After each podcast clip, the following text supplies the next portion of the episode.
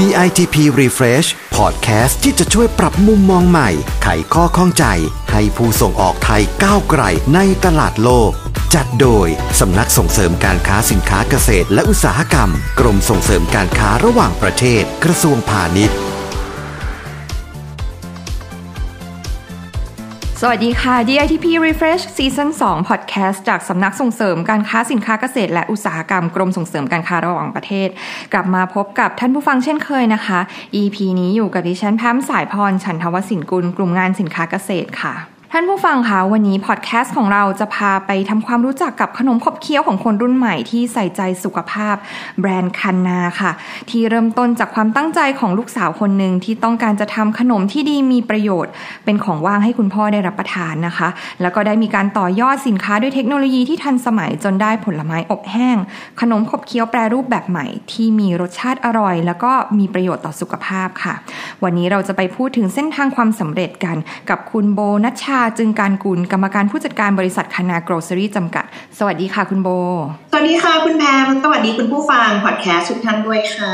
สดชื่นมากเลยนะคะ เริ่มกันเลยดีกว่าอยากให้คุณโบช่วยเล่าถึงจุดเริ่มต้นค่ะ ในการทำธุรกิจสักนิดนึงว่าทำไมถึงสนใจการทำผลไม้แปรรูปคะก็จริงๆ จุดเริ่มต้นเนี่ยต้องบอกว่าเป็นจุดเริ่มต้นที่ไม่ได้ตั้งใจจะทำธุรกิจที่มันเป็นอาหารขนมขนาดนั้นนะคะ แต่ว่ามันเริ่มจาก ลักษณะของการทานอาหารของคนครอบครัวจริง ๆ เช่น คุณพ่อโบก็จะเน้นในแบบผักปลาอาหารสุขภาพ ก็จะไม่ค่อยชอบทานอะไรหวานๆแต่สุดท้ายแล้วเนี่ยพอจบมื้ออาหารคาวสุดท้ายเนี่ยความอยากก็ทำให้เขาต้องแบบทานพวกขนมพวกจังสแน็คต่างๆอยู่ดีนะคะ มันก็เป็นจุดเริ่มต้นที่โบก็มารู้สึกว่าเอ๊ะจริง ๆ เราสามารถทำอะไรได้มากกว่านี้ อันนี้ก็ก็ตาไว้หนึ่งคะแนนนะคะ ในแง่ที่ว่ารู้สึกว่านี้เป็นสิ่งหนึ่งที่อยากจะทำทีนี้พอเริ่มไปเมืองจีนนะคะ โบก็รู้สึกว่ายิ่งโบชอบไปพวกซูเปอร์มาร์เก็ตเนาะไปเดินดูตลาดไปเห็นลูกค้าไปเห็นผู้บริโภคจริง ๆ ว่าเวลาเขาเขาหิ้วตะกร้าช้อปปิ้งไปอะค่ะเขาเลือกซื้ออะไรเขาเห็นอะไรในในตลาดแล้วเขาหยิบทันทีบ้างหรือว่าอะไรที่มันเป็นคล้ายๆ compulsive purchasing อะค่ะที่แบบใช้ใช้ความแรงจูงใจกระตุ้นในการซื้ออะไรเงี้ยทำให้โบรู้สึกว่าเอ๊ะจริง ๆ แล้วอะเวลาเขาหยิบอะเขาหยิบพวกแบบ ทุเรียนเมืองไทยทำไมทำไมบ้านเรามันไม่เห็นจะราคาแพงขนาดนี้เลยนะทำไมถึงส่งไปแต่ของสดอย่างเดียวนะ แล้วแบบขนมที่มันในเวลานั้นนะคะการแปรรูปผลไม้หรือว่าขนมของไทยที่มันมีมูลค่าสูงสูงอะโบยังไม่ค่อยเห็นเท่าไหร่ ก็เลยเป็น 2 จุดหลัก ๆ ที่โบรู้สึกว่าโบอยากกลับมาพัฒนาอะไรบางอย่างจากวัตถุดิบของไทย แล้วก็ยังตอบโจทย์ในแง่ของความเป็น healthy snack ด้วยอย่างเงี้ยค่ะ ค่ะก็ถือว่าเป็นการเริ่มต้นที่ค่อนข้างจะน่าสนใจนะคะ เพราะว่าตลาดจีนเองก็เป็นตลาดหลัก แล้วจากสถิติแล้วที่จริงคนจีนก็มีอัตราการบริโภคผลไม้มากกว่าชนชาติอื่น ๆ ด้วยค่ะ มาคำถามต่อไปเลยดีกว่านะคะ แล้วชื่อแบรนด์คันนาเนี่ยมีแนวคิดมาจากอะไร แล้วก็ต้องการจะสื่อถึงอะไรคะคือตั้งแต่สมัยที่พอทำ Microsoft มาเนาะค่ะก็เป็นบริษัทต่างชาติจนมาอยู่เมืองจีน จนจริง ๆ ก็ได้ไปหลายที่หลายประเทศอะค่ะแล้วสุดท้ายพอกลับมาเมืองไทย คนชอบนึกว่าต้องตั้งเป็นชื่อแบบภาษาอังกฤษแน่เลย เพราะว่ามีความหลากหลายแบบแล้วก็แม้แต่การเรียนก็เรียนการพูดความสัมพันธ์ระหว่างประเทศนะคะ แต่พอกลับมาเรารู้สึกว่าสิ่งแรกเลยที่เราอยากจะตั้งถ้าเราจะทำชื่อแบรนด์ตั้งชื่อสินค้าเราชื่อแรกเลยที่ขึ้นขึ้นมาในใจก็คือภาษาไทยเท่านั้นเพราะตั้งใจว่าอยากสื่อความเป็นไทย อยากสื่อความเป็นวัตถุดิบธรรมชาติ ยิ่งบ้านเราอะค่ะ เราปลูกข้าวเรามีสวนผลไม้ผมรู้สึกว่า อยากมีชื่อบางอย่างที่สื่อถึงความเป็นเรื่องสวนไร่นา ความเป็นท้องทุ่งวัตถุดิบบ้านเราจริง ๆ ก็เลยตั้งชื่อง่ายมากเลยค่ะ ตั้งชื่อว่าคันนา แต่ว่าตอนตั้งเนี่ยก็คิดแล้วว่ายังไงต้องเป็นชื่อที่คนต่างชาติเข้าใจได้ง่าย อ่านได้ง่ายแล้วก็สามารถแปลงเป็นภาษาอื่นได้ในเวลาเดียวกัน เช่นอย่างคำว่าคันนาเนี่ยแม้จะเป็นคำไทยแต่ว่าอย่างคนจีนนะคะมันก็จะมีคำพ้องเสียงใกล้ๆกันเช่นคังหน้าที่อย่างมาจากคำว่าเจียนคังตะคังที่มันแปลว่าสุขภาพดีอย่างนี้เป็นต้นค่ะคือเราก็พยายามมองว่ากลุ่มลูกค้าเราจะเป็นใครบ้างหรืออย่างคนต่างชาติในชาติเอเชียค่ะอย่างอย่างญี่ปุ่นเขาก็จะออกเสียงง่ายหรืออย่างเกาหลีเป็นต้นนะคะ ก็เลยเป็นที่มาว่าเราอยากจะ ทำคันนาให้เป็นทั้งแบรนด์ของผลไม้ไทยที่ดีและเต็มอิ่มในแง่ของวัตถุดิบในขณะเดียวกัน ก็ยังสามารถใส่นวัตกรรมเรื่องของการแปรรูป ไปสู่การเป็นสินค้าที่ส่งออกได้ด้วยค่ะ จากเท่าที่ฟังมาเนี่ยก็คือเอเห็นตัวอย่างการซื้อแล้วก็การบริโภคจากผู้บริโภคในเมืองจีน แล้วก็ไม่ว่าในการตั้งชื่อก็คือจะให้พ้องเสียง แล้วก็ให้คนฝั่งญี่ปุ่นหรือเกาหลีจีนเนี่ยออกเสียงง่ายๆแสดงว่ากลุ่มเป้าหมายหลักของแบรนด์คันนา คือกลุ่มผู้บริโภคในในกลุ่มนี้หรือเปล่าคะก็คือจีนเกาหลี ญี่ปุ่น หรือว่ามีกลุ่มอื่นด้วย คือนี่ตลกมากเลยค่ะ จริง ๆ แล้วโบไปสังเกตพฤติกรรมจากทางฝั่งจีนเนาะแต่ว่าตอนมาไทยอะค่ะโบก็ตั้งใจว่าเราจะเริ่ม target แรกจากคนไทยเองนี่แหละค่ะ คนที่เป็นกลุ่มผู้หญิงที่เป็นแม่บ้านมีกำลังมี decision making มีมีความสามารถในการตัดสินใจว่าจะเลือกของอะไรเข้าบ้าน เราไปเลือกกลุ่มนั้นมั่นใจว่ากลุ่มนี้จะมีอำนาจการจับจ่ายเป็นพิเศษ เราก็สามารถเลือกได้ว่าจะเอาสินค้าชนิดไหน ให้คุณพ่อให้คุณลูกทานนะคะ เริ่มจากกลุ่มนี้ก่อนเพราะเรามั่นใจว่ากลุ่มนี้ข้อจำกัดหรือความพิถีพิถันในการเลือกสูงโดยเฉพาะอย่างยิ่งพอเป็นของกินที่เป็นขนมเพื่อสุขภาพอะค่ะ ก็เลยไปเริ่มเจาะกลุ่มนี้ พอเราได้กลุ่มลูกค้าฐานนี้มาปุ๊บ แปลว่าเราเริ่มได้พฤติกรรมการซื้อที่แท้จริง เริ่มมีรูทของเขาเขาซื้อแบบไหนเริ่มหยิบจากอะไรก่อน ก็เลยกลายเป็นว่า 2 ปีแรกอะค่ะ เป็นกลุ่ม จริงๆไม่ถึง 2 ปีด้วยซ้ำประมาณประมาณครึ่งปีแรกอะค่ะ มีกลุ่มลูกค้าคนไทยเป็นหลัก 70%แต่หลังจากนั้นประมาณไม่เกินใช้เวลา develop market ไม่เกิน 2 ปีอะค่ะ กลายเป็นว่ากลุ่มลูกค้าหลักเราเนี่ยจาก 70 คนไทยกลายมาเป็น 70 คนต่างชาติ แล้วก็ 30%ที่เหลือเป็นคนไทย เพราะว่า ช่วงนั้นนะคะต้องย้อนกลับไปว่า 11 ปีที่แล้วที่ทำคณะเนี่ยเป็นช่วงแรกๆด้วยซ้ำที่ทัวริซึมการท่องเที่ยวนักท่องเที่ยวเริ่มเข้ามาบูมเมืองไทย แล้วก็คนเริ่มเห็นว่ามีกำลังซื้อมากขึ้นมันเป็นสองปัจจัยที่หนุนกันในช่วง 11 ปีที่แล้วอะค่ะ คือย้อนกลับไปตอนพวกแบบตลาดของฝากในไทย เราอยากจะยังเห็นเป็นถุงใสสามถุงร้อยเป็นสินค้าที่แบบเกษตรกรรมมากๆอยู่เลยอะค่ะ แต่กลายเป็นว่าจุดเริ่มต้นที่เราทำเนี่ย มันยิ่งส่งให้ตลาดเนี้ยค่ะมีแรงหนุน แล้วก็กลายเป็นว่ากลุ่มต่างชาติเริ่มเข้ามารู้จักว่าเออสินค้าไทย มันไม่ได้มีแค่ลักษณะเดิมๆนะ แต่มันยังสามารถเปลี่ยนจากของที่ซื้อทานในประเทศ ซื้อเป็นของฝากเอากลับไปแล้วเนี่ยภูมิใจได้ด้วย เพราะว่าอย่างคนจีนเนาะเขาก็จะต้องมีลักษณะนิสัยหนึ่งว่า ซื้อไปแล้วก็ต้องได้หน้าในแง่ที่ว่าเออไม่ได้ซื้อของที่แบบไม่ดีหรือไม่สวยหรือ ไม่แพงไม่พรีเมียมมาฝากนะ มันก็เริ่มเป็นจุดเริ่มต้นตรงนั้นค่ะ แล้วก็กลายเป็นว่าสินค้าของเรามันก็เริ่มสื่อไปถึงผู้บริโภคมากขึ้นเรื่อยๆ แล้วก็บอกกันปากต่อปากในกลุ่มจีนเกาหลีญี่ปุ่นแม้กระทั่ง สิงคโปร์ตะวันออกกลางหรือว่า Asian market ในอเมริกาเป็นต้นอย่างเงี้ยค่ะอ๋อ น่าสนใจมากเลยนะคะ แบบส่วนตัวก็คิดว่าเป็นการมอง ตลาดที่ค่อนข้างขาดเลยทีเดียวทำให้การเริ่มธุรกิจเนี่ยมันเกิดขึ้นได้อย่างราบรื่น เพราะว่าช่วงทามมิ่งก็เหมาะสมนะคะ แล้วก็สินค้าก็ตรงกลุ่มตลาดเป้าหมายด้วย ทีนี้จากในช่วงปีแรกเนี่ยที่ได้เปิดตลาดภายในประเทศแล้ว แล้วการส่งออกไปต่างประเทศเนี่ยเกิดขึ้นได้ยังไงคะ ซึ่งแน่นอนว่าคันนาเนี่ยก็คือเป็นหนึ่งในบริษัทที่ได้เข้าร่วมไทเฟกซ์งานแสดงสินค้าของกรมมาโดยตลอด ไม่ทราบว่าส่วนนี้เริ่มเข้าตั้งแต่ปีไหนช่วยเล่าประสบการณ์ในการเข้าร่วมในปีแรกๆให้ฟังหน่อยค่ะโหตอนช่วงเริ่มต้นของธุรกิจอะค่ะมันเป็นเหมือนแบบพายุทอร์นาโดเลยค่ะ คือพอพอเริ่มจริงๆ ปลายปี 54 เนาะแต่พอเดือน 5 ของปี 55 ค่ะ มันเป็นงานโบจำได้เลยเป็นงานแรกของการดันตัวเองเข้าสู่งาน THAIFEX ของธุรกิจภายในเวลาไม่ถึงแบบไม่ถึงครึ่งปีดีอะค่ะ ของของการทำธุรกิจแล้วก็ตอนนั้นน่ะโบจำได้ว่างาน THAIFEX ที่เราเข้าปีแรกเราตื่นเต้นมาก แล้วก็ บูธที่ไปก็ยังยังเป็นคูหาเล็กๆอะค่ะแบบหนึ่งคูหาแล้วก็เอา shelf ไปตั้ง เอาสินค้าไปตั้ง ปีแรกที่ออก THAIFEX เนี่ย ไม่รู้ด้วยซ้ำว่าจะต้องเตรียมสินค้าไปเยอะขนาดนี้เพราะว่า เพราะว่างานที่มันเป็น trade อย่างเงี้ยค่ะ คนส่วนมากเนี่ยก็จะเน้นการมี sample เพื่อเขาสามารถเอากลับไปประเทศตัวเองได้ แล้วก็ไปไปทำวิจัยในประเทศเขาอะไรเงี้ยมันก็เป็น THAIFEX ปีแรก ซึ่ง ก็ตกใจมากว่ามีลูกค้าต่างชาติเข้ามาเยอะขนาดนี้ เป็นปีแรกที่อาจจะยังไม่มีประสบการณ์เยอะแต่ว่า เริ่มได้เข้าใจ potential ของสินค้าที่เราทำว่ากลุ่มไหนนะ ที่จะมาเป็นกลุ่มลูกค้าหลักของเรา ซึ่งก็แน่นอนผลไม้บ้านเรา แล้วก็จริงๆมาทำ fusion snack ด้วยนะคะ เป็นแม้จะเป็นตัวที่มีช็อกโกแลตผสม เป็นขนมรูปแบบต่างๆ แต่ว่าสุดท้ายแล้วอะ fundamental เราคือการเอาผลไม้บ้านเราไปประยุกต์เพราะฉะนั้น กลุ่มคนที่เขามีความชอบพอเป็นพิเศษกับรสชาติของไทยก็จะเป็นกลุ่มเอเชียเนี่ยค่ะมามาเข้ามาเป็นกลุ่มหลักเลย แต่ว่าตอนนั้นอะพอปีแรกที่เราทำอะยังไม่ได้โฟกัสมาก ก็จะมีกลุ่มที่เป็นชาติแปลกๆเข้ามานะคะ อย่าง แปลกๆเนี่ยคือหมายความว่าเราอาจจะไม่รู้มาก่อนว่าเขาก็ชอบผลไม้เราเช่น อินเดียลาวเขมรตอนนั้นมีเข้ามาหมดเลยนะคะ สิงคโปร์มาเลอินโดพวกเนี้ยค่ะ ก็มาเข้าหมดเลยแล้วก็จริง ๆ ตอนนั้นเป็นลักษณะของการออกงานเพื่อแค่อยากจะเก็บ feedback อะค่ะว่า ถ้าเราต้อง shape ทิศทางของการธุรกิจเรามันควรจะไปในทิศทางไหนนะ เพราะว่าตอนแรกๆอะค่ะ สินค้าที่เราออกอาจจะยังไม่ได้เยอะ มันอาจจะมีประมาณแค่ 5-6 SKU เอง แต่ว่าหลังๆเนี่ยพอได้ feedback จากลูกค้าจากงานไฮเฟกอะค่ะกลายเป็นว่าเราเริ่มเข้าใจชัดเจนแล้วว่ากลุ่มที่เป็นลูกค้าหลักเราจะต้องการสินค้าประมาณไหน เราก็สามารถไปพัฒนา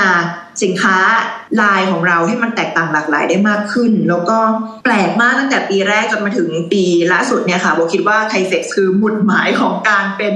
เป้าหมายที่เราต้องไปออกให้ได้ทุกปีค่ะ แม้แม้จะมีบางปีที่เป็นโควิดเนี่ยอาจจะไม่ได้ออกไปแต่ว่า เราก็รู้สึกว่าพอมี THAIFEX กลับมาปุ๊บเนี่ยก็ต้อง เตรียมกำลังสรรพกำลังทุกอย่างเพื่อกลับมาให้ได้ค่ะ แล้วจากการออก THAIFEX มามาในช่วงหลายปีเนี่ยตัวคันนาได้ได้บทสรุปยังไงบ้างเกี่ยวกับตลาดของตัวแบรนด์นะคะ คือโบรู้สึกว่ากลุ่มชาติตลาดที่เป็น target เราค่ะ ยังคงโฟกัสในเอเชีย แต่กลายเป็นว่าเราไปเจอว่าจริงๆ มันมี industry อื่น ที่เขาสนใจจะเอาตัวผลิตภัณฑ์เราไป เช่นนะคะ ไปทำการตลาดร่วมกันอย่างเช่น บางเจ้าเนี่ยเป็น hospitality บางเจ้าเป็น mass transit เป็น transportation ที่เขารู้สึกว่าเราสามารถเข้าไปอยู่ในในธุรกิจของเขาได้ หรือแม้กระทั่งอย่างอย่างที่บอกว่า hospitality อย่างเงี้ยค่ะ สินค้าเราเนี่ยก็ถูกเข้าไปรับเลือกเป็นมินิบาร์ในหลายโรงแรมมากมาย ถ้าในประเทศอะก็ไล่ได้ตั้งแต่ 5 ดาว 6 ดาวที่เขาเห็นคุณภาพเห็นมาตรฐานแล้วก็สามารถคิดว่าเออมันเหมาะสมกับการเข้าไปอยู่ในโรงแรมเขาเป็นต้นเพราะนั้นเนี่ยจริงๆไฮเฟกซ์อะจะบอกว่ามีแค่ลูกค้าอย่างเดียว มีแค่คู่ค้าอย่างเดียวก็คงไม่ใช่เพราะว่ามันทำให้เราได้เปิดกว้างในแง่ของมิติต่างๆ ว่าสินค้าหรือว่าจริงๆเราบอกได้ว่ามันเป็นตัวแทนของความเป็นไทยอย่างหนึ่งอะค่ะเอกลักษณ์ของเราเนี่ยมันสามารถไปปรากฏอยู่ได้ที่ไหนบ้างไฮเซ็กเนี่ยเปิดโลกของเราในมุมมองแง่นั้นค่ะว่าเราไปได้มากกว่าแค่ สินค้าของฝากของกินเฉยๆ แต่มันไปอยู่ในแง่ของการเป็นแบบเออไปอยู่ในล็อบบี้ ไปอยู่ในลาวไปอยู่ในแม้กระทั่งสายการบินอย่างเงี้ยค่ะ ก็ขึ้นไปเพราะว่าลูกค้าก็รู้จักมาจาก THAIFEX จริงๆโบคิดว่า THAIFEX เนี่ยเป็นงานที่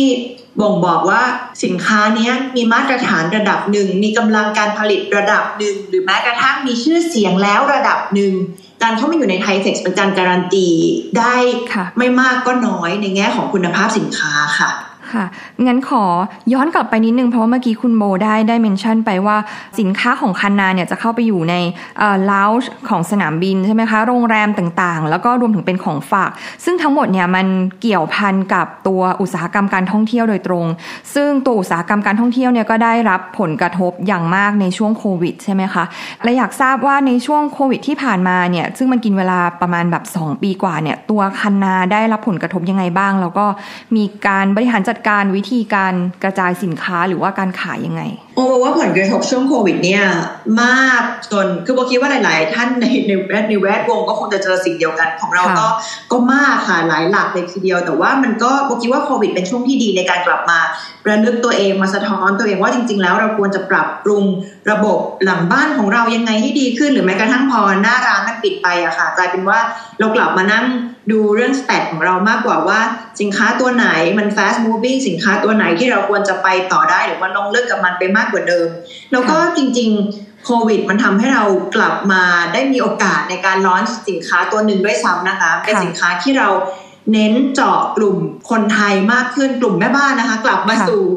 กลับมาสู่ปัจจัยพื้นฐานคือกลุ่มแม่บ้านของเราว่าเขาน่าจะอยากทานอะไรในช่วงโควิด เราเลยออกสินค้าตัวหนึ่งที่เป็นแซบซีรีส์อะค่ะ ตัวที่เน้นความสดชื่นของความรู้สึกหลังจากการต้องผ่านพ้นช่วงที่เราแบบอดทนอดกลั้นกับสถานการณ์ อาจจะไม่สดใสเหมือนเดิมอะไรเงี้ยแต่ว่าสินค้าตัวนี้กลายเป็นว่า พอเริ่มร้อนช่วงโควิดเพื่อมากู้กู้สถานการณ์อะค่ะ มันก็กลายมาเป็นไอเทมหลักอีกอันหนึ่งที่ตอนนี้ต่างชาติก็เริ่มมาให้ความสนใจและเราก็เริ่มรู้สึกว่าเออสินค้าตัวนี้ไม่เคยเห็นมาก่อน ไม่เคยลองชิมรสชาติแบบไทยๆแบบนี้มาก่อนเราก็เริ่มให้ความสนใจกลายเป็นว่าช่วงโควิดทำให้เราได้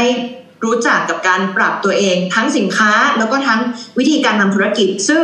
มันนำมาสู่เรื่องของการค้าขายทางออนไลน์เนาะค่ะออนไลน์เยอะขึ้นมาก เรามีตั้งแต่การแบบซูมกับลูกค้า หรือกระทั่งมีช่วงหนึ่งที่โบมีโอกาสโบดีใจมากเลยอะได้ไปอค่ะอนไลน์แมทชิ่งนะคะออนไลน์ business ค่ะ matching กับกรมส่งเสริมการค้าระหว่างประเทศอะค่ะแล้วมันค่ะเป็นช่วงที่โบแบบเหมือนน้ำชุบชีวิตเลยนะคะเพราะว่าตอนนั้นค่ะที่ได้จัดออนไลน์อะมันมีลูกค้าเยอะมากตั้งแต่แบบจีนหรือว่าตอนนั้นโบจำได้ว่าโบได้ online matching กับจีนค่อนข้างเยอะแล้วโบค่ะรู้สึกว่าเราได้ตอนนั้นอะนอกจาก onsite เอ่อออนไลน์แล้วค่ะเรายังได้ exhibit onsite ไปด้วยเล็ก ๆ ด้วย แล้วก็ค่ะได้ทำความรู้จักกับกลุ่มผู้ค้าใน industry เดียวกัน มันได้แลกเปลี่ยน ได้แลกเปลี่ยนประสบการณ์ได้แลกเปลี่ยนวิธี แล้วก็ในขณะเดียวกันเนี่ยได้คุยกับผู้ค้าทางฝั่งจีนเนี่ยค่ะก็ทำให้ได้รู้ว่าเอ้ยจริง ๆ แล้วอะตลาดเขาตอนนี้อยู่สถาสถานการณ์ประมาณไหน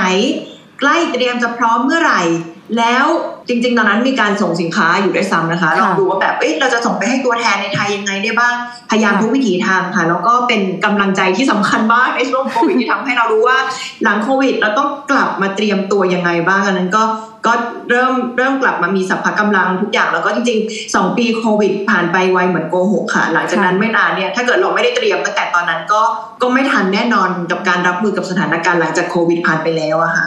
ค่ะ ฟังแล้วแบบใจฟูมากเลยนะคะ เพราะว่าที่จริงสถานการณ์โควิดเนี่ยก็ไม่ได้กระทบแค่ผู้ประกอบการเท่านั้น แต่ว่าตัวกรมส่งเสริมการค้าระหว่างประเทศเองก็มีการปรับตัว เพื่อให้การค้าระหว่างประเทศเนี่ยดำเนินไปได้ ซึ่งแต่เดิมเนี่ยเรามีการจัดงานแฟร์ต่างๆ มากมายถูกไหมคะ เราก็มีการปรับมาเป็นออนไลน์ business matching นะคะ แล้วก็รู้สึกดีใจมากที่ที่มีหนึ่งในผู้ประกอบการรู้สึกว่าได้ประโยชน์จากสิ่งนี้ค่ะ ก็คือเป็นกำลังใจให้ให้ กรมทำงานต่อไปเพื่อผู้ส่งออกนะคะ ทีนี้ต่อไปเลยดีกว่าค่ะ ในปีนี้เนี่ยสถานการณ์โควิดก็คลี่คลายลงมากแล้วนะคะ แล้วก็ไทเฟกซ์ปี 2023 นี้ก็ใกล้เข้ามาแล้ว ไม่แน่ใจว่าแบรนด์คันนามีแผนส่งออกอย่างไรบ้างอีก แล้วก็ปีนี้ได้เตรียมไอเทมใหม่ๆ ไว้เปิดตัวด้วยไหมคะตอนนี้เนี่ยพอหลังโควิดกลับมานะคะ แม้กระทั่งก่อนที่ไทเฟกซ์จะเริ่มเนี่ย ก็เริ่มมีลูกค้าเจ้าใหญ่ติดต่อเข้ามาแล้วนะคะแล้วก็ค่ะแผนการของเราเนี่ยนอกจากการขยายช่องทาง modern trade หรือ distribution channel ต่างๆ ให้เข้มแข็งแล้วเนี่ยค่ะเรามีแพลนการลอนสินค้าที่เป็นสินค้านวัตกรรมตัวใหม่ แม้ว่าคือเราค่อนข้างจะเก่งในเรื่องของผลไม้นะคะค่ะตัวเนี้ยมันอาจมันจะเป็นนวัตกรรมใหม่ที่ไม่เคยมีมาก่อน แล้วก็เราตั้งใจว่าจะ launch ในงาน THAIFEX โดยเฉพาะค่ะเป็นสินค้าที่ คร่าวๆว่าจะเป็นคล้ายๆ café series ค่ะ คือเป็นแนวที่ค่ะผู้บริโภคธรรมดาเนี่ยก็สามารถทานได้เหมือนอยู่ที่ร้านค่ะแล้วก็ให้ความสดชื่นเป็นผลไม้ไทยเหมือนเดิมนะคะ แล้วก็มีความอร่อยที่มันเป็นฟิวชั่นมากขึ้น อะไรที่เขาไม่เคยได้ทาน ตอนที่ต้องกักตัวต้องอยู่ในประเทศตัวเองเท่านั้นเนี่ยตอนนี้เริ่มเดินทางได้แล้วแล้วเขาอยากจะเอากลับบ้านจะต้องทำยังไง อันนี้จะเป็นซีรีส์นั้นเลยค่ะค่ะอ ตั้งใจว่าเจาะกลุ่มลูกค้าที่อยู่บ้านแล้วทานได้ออกไปข้างนอกไปอยู่ที่ออฟฟิศก็ยังทานได้ค่ะจะเป็น 3 ลายสินค้าที่เราตั้งใจจะเปิดตัวในงานไทเฟกแล้วก็ที่สำคัญเนี่ยจะขยายความร่วมมือกับผู้ค้าค่ะ แน่นอนว่าเราเน้นเอเชียนะคะค่ะผู้ค้าของเราในเอเชียเนี่ยมากขึ้น แล้วก็ตอนนี้กำลังมีคุยกับแบรนด์ที่ค่อนข้างเป็น global brand นะคะเขาจะไป launch ในในประเทศเขาเนี่ย country wide เป็นการ X ค่ะร่วมกันเป็นการ featuring ร่วมกันระหว่างแบรนด์คันนา กับแบรนด์ต่างชาติทางนู้นค่ะด้วยค่ะ ก็เป็นคร่าวๆเป็นโครงการที่เราตั้งใจจะไปในระยะสั้นนะคะ แต่ว่าระยะยาวเนี่ยเอ่อ สินค้ารายใหม่ๆจะต้องมีเกิดขึ้นเรื่อยๆ แล้วก็แน่นอนว่าจะไปร่วมงานสินค้าต่างๆ ที่ต่างประเทศกับกรมค่ะมากขึ้นไปเรื่อยๆเพราะว่าตอนนี้ตลาดเปิดแล้วค่ะ แล้วก็เราต้องเราต้องดาหน้าเข้าไปเพื่อเพื่อ active ตลาดมากขึ้นแล้วค่ะค่ะ สุดท้ายนี้นะคะอยากให้คุณโบฝากอะไรถึงผู้ประกอบการที่ยังไม่เคยเข้าร่วมหรือกำลังลังเลเอ่อว่าจะเข้าร่วม THAIFEX ดีไหม แล้วก็เอ๊ะจะเข้าร่วมได้อย่างไร มีกำลังใจหรือว่า tips อะไรที่ฝากถึงผู้ประกอบการเหล่านี้ไหมคะ เพราะว่าอย่างตัวคันนาเองก็ก็คือต้องต้องอาศัยกำลังใจแล้วก็ความกล้าพอสมควรในการเข้าร่วม THAIFEX ในปีแรกใช่ไหมคะ จุดนั้นนะคะอยากฝากอะไรถึงผู้ประกอบการบ้าง โอ้เอาจริงๆว่าว่าไทเฟกเนี่ยผมมีชื่อเล่นเรียกเขาว่าเป็นเกตเวย์ดีกว่าค่ะ คือต้องการอะไรเนี่ยคิดถึงไทเฟกต้องการอะไรเปิดประตูตรงนั้นก่อนนะคะ แล้วก็เวลาที่เราไปครั้งแรกเนี่ยเตรียมนำบัตรไปเยอะๆเพราะว่าคุณจะถูกถาโถมเข้ามาแบบที่ไม่เคยรู้มาก่อนยิ่งถ้าเกิดว่าทำธุรกิจแรกๆอะค่ะ หรือว่าครั้งแรก ๆ เนี่ยเปิดใจรับกับทุกคอมเมนต์ของลูกค้าทุกประสบการณ์ ทุกฟีดแบ็ที่ลูกค้าให้เพราะว่า จริงๆผมมีสมุดอันนึงเอาอันนี้สมุดของของฝั่งเซลล์นี่ก็จะอีกอันหนึ่งสมุดส่วนตัวของโบเนี่ยโบจะจบตะกอนทุกอย่างว่าค่ะจบงานวันนี้แล้วเนี่ยได้ positive feedback อะไร หรือแม้กระทั่งค่ะ constructive feedback คือสิ่งที่เราสามารถเอาไปเอาไปสร้างเป็นแนวนวัตกรรมความรู้ใหม่ๆ อะไรได้บ้างเนี่ย แต่ละวันน่ะอย่าลืมจดนะคะ เพราะว่าวันมันจะผ่านไปเร็วมาก 5 วัน 6 วัน 7 วันของเราเนี่ยมันจะแบบโอ้โหค่ะกลับไปเนี่ยเรามีคอมเมนต์ต่างๆ ที่สามารถเอามาทำประโยชน์ในธุรกิจได้อีกเยอะมาก อย่าลืมจดเยอะๆ แล้วก็นำบัตรเตรียมให้พร้อม ที่สำคัญเนี่ยสำหรับโบอะไทเฟกตอนนี้มันไม่ใช่ มันไม่ใช่อุปกรณ์เสริมนะคะ มันคือความค่ะจำเป็น ถ้าเกิดว่าท่านสนใจจะทำธุรกิจเกี่ยวกับแวดวงอาหารเครื่องดื่มใด ๆ ก็ตามเนี่ยไทเฟกเป็นสิ่งที่ขาดไม่ได้เหมือนลมหายใจแล้วค่ะ ทุกวันนี้แล้วก็บเชิญชวนนะคะ แล้วก็ส่งกำลังใจให้กับผู้ประกอบการรุ่นใหม่ทุกท่านว่าจริง ๆ โควิด มาสอนให้เราแข็งแกร่งขึ้น ในขณะเดียวกันไทเฟกจะเป็นเป็นด่านหน้าที่ดีในการที่เราจะมีพละกำลังเข้มแข็งเพื่อไปต่อสู้ในอนาคตข้างหน้า ต้องไปเจอด่านแรกนี้ที่สำคัญก่อนนะคะ เราจะมีภูมิต้านทานที่ดี แน่นอนค่ะ ก็ส่งกำลังใจให้กับทุกท่านนะคะ ทุกอย่างต้องผ่านไปได้ แล้วก็ประเทศไทยเราแข็งแกร่งเหลือเกินค่ะโบเชื่อว่าเราจะต้องฝ่าฟันทุกอุปสรรคไปได้ด้วยกำลังใจ แล้วก็สิ่งที่เป็นความแข็งแรงของประเทศเราอยู่เรืมเป็นในจุดนั้นให้ดีค่ะ ส่งกำลังใจให้ทุกท่านเลยค่ะ ขอบคุณมากเลยนะคะ แล้วก็วันนี้เนี่ยเราได้มาฟังเรื่องราวของแบรนด์คานานะคะ ขนมขบเคี้ยวเพื่อสุขภาพที่จะเพิ่มมูลค่าให้ผลไม้ไทยนะคะ ผ่านการนำนวัตกรรมมาใช้ในกระบวนการผลิต อยู่ในแพคเกจจิ้งที่ทันสมัย แล้วก็คงความเป็นไทยนะคะ และดิฉันเชื่อว่าด้วยความมุ่งมั่นของคุณโบแบบนี้นะคะ แบรนด์คานาจะต้องเข้าไปครองใจผู้บริโภคมากขึ้นทั้งชาวไทย แล้วก็ชาวต่างชาติในอีกหลาย ๆ ประเทศแน่นอนเลยค่ะ แล้ววันนี้ก็ต้องขอบคุณคุณโบมากๆนะคะ ที่มาช่วยเอ่อแบ่งปันประสบการณ์นะคะ แล้วก็พูดคุยในสิ่งที่เป็นประโยชน์ เชื่อว่าเรื่องราวของแบรนด์คานาจะเป็นแรงบันดาลใจให้กับผู้ประกอบการอีกหลาย ๆ ท่านมาก ๆ เลยค่ะ ขอบคุณนะคะ ยินดีมาก ๆ เลยค่ะ ขอบคุณคุณแพมและ DITP ด้วยค่ะค่ะ แล้วก็ท่านผู้ฟังคะสามารถติดตามพอดแคสต์ DITP Refresh ได้เป็นประจำทุกวันอังคารและวันศุกร์ฟังจบแล้วอย่าลืมกดติดตามกดไลค์กดแชร์ให้ด้วยนะคะ ถ้าท่านผู้ฟังท่านใดมีข้อสงสัยสามารถเข้ามาดูข้อมูลเพิ่มเติมได้ที่ www.ditp.go.th หรือโทรสอบถามที่สายด่วน 1169 ก็ได้ค่ะสำหรับวันนี้เราสองคนขอลาไปก่อน สวัสดีค่ะ สวัสดีค่ะ ติดตามข้อมูลข่าวสาร และกิจกรรมการค้าเพิ่มเติมได้ที่ www.ditp.go.th หรือสายด่วน 1169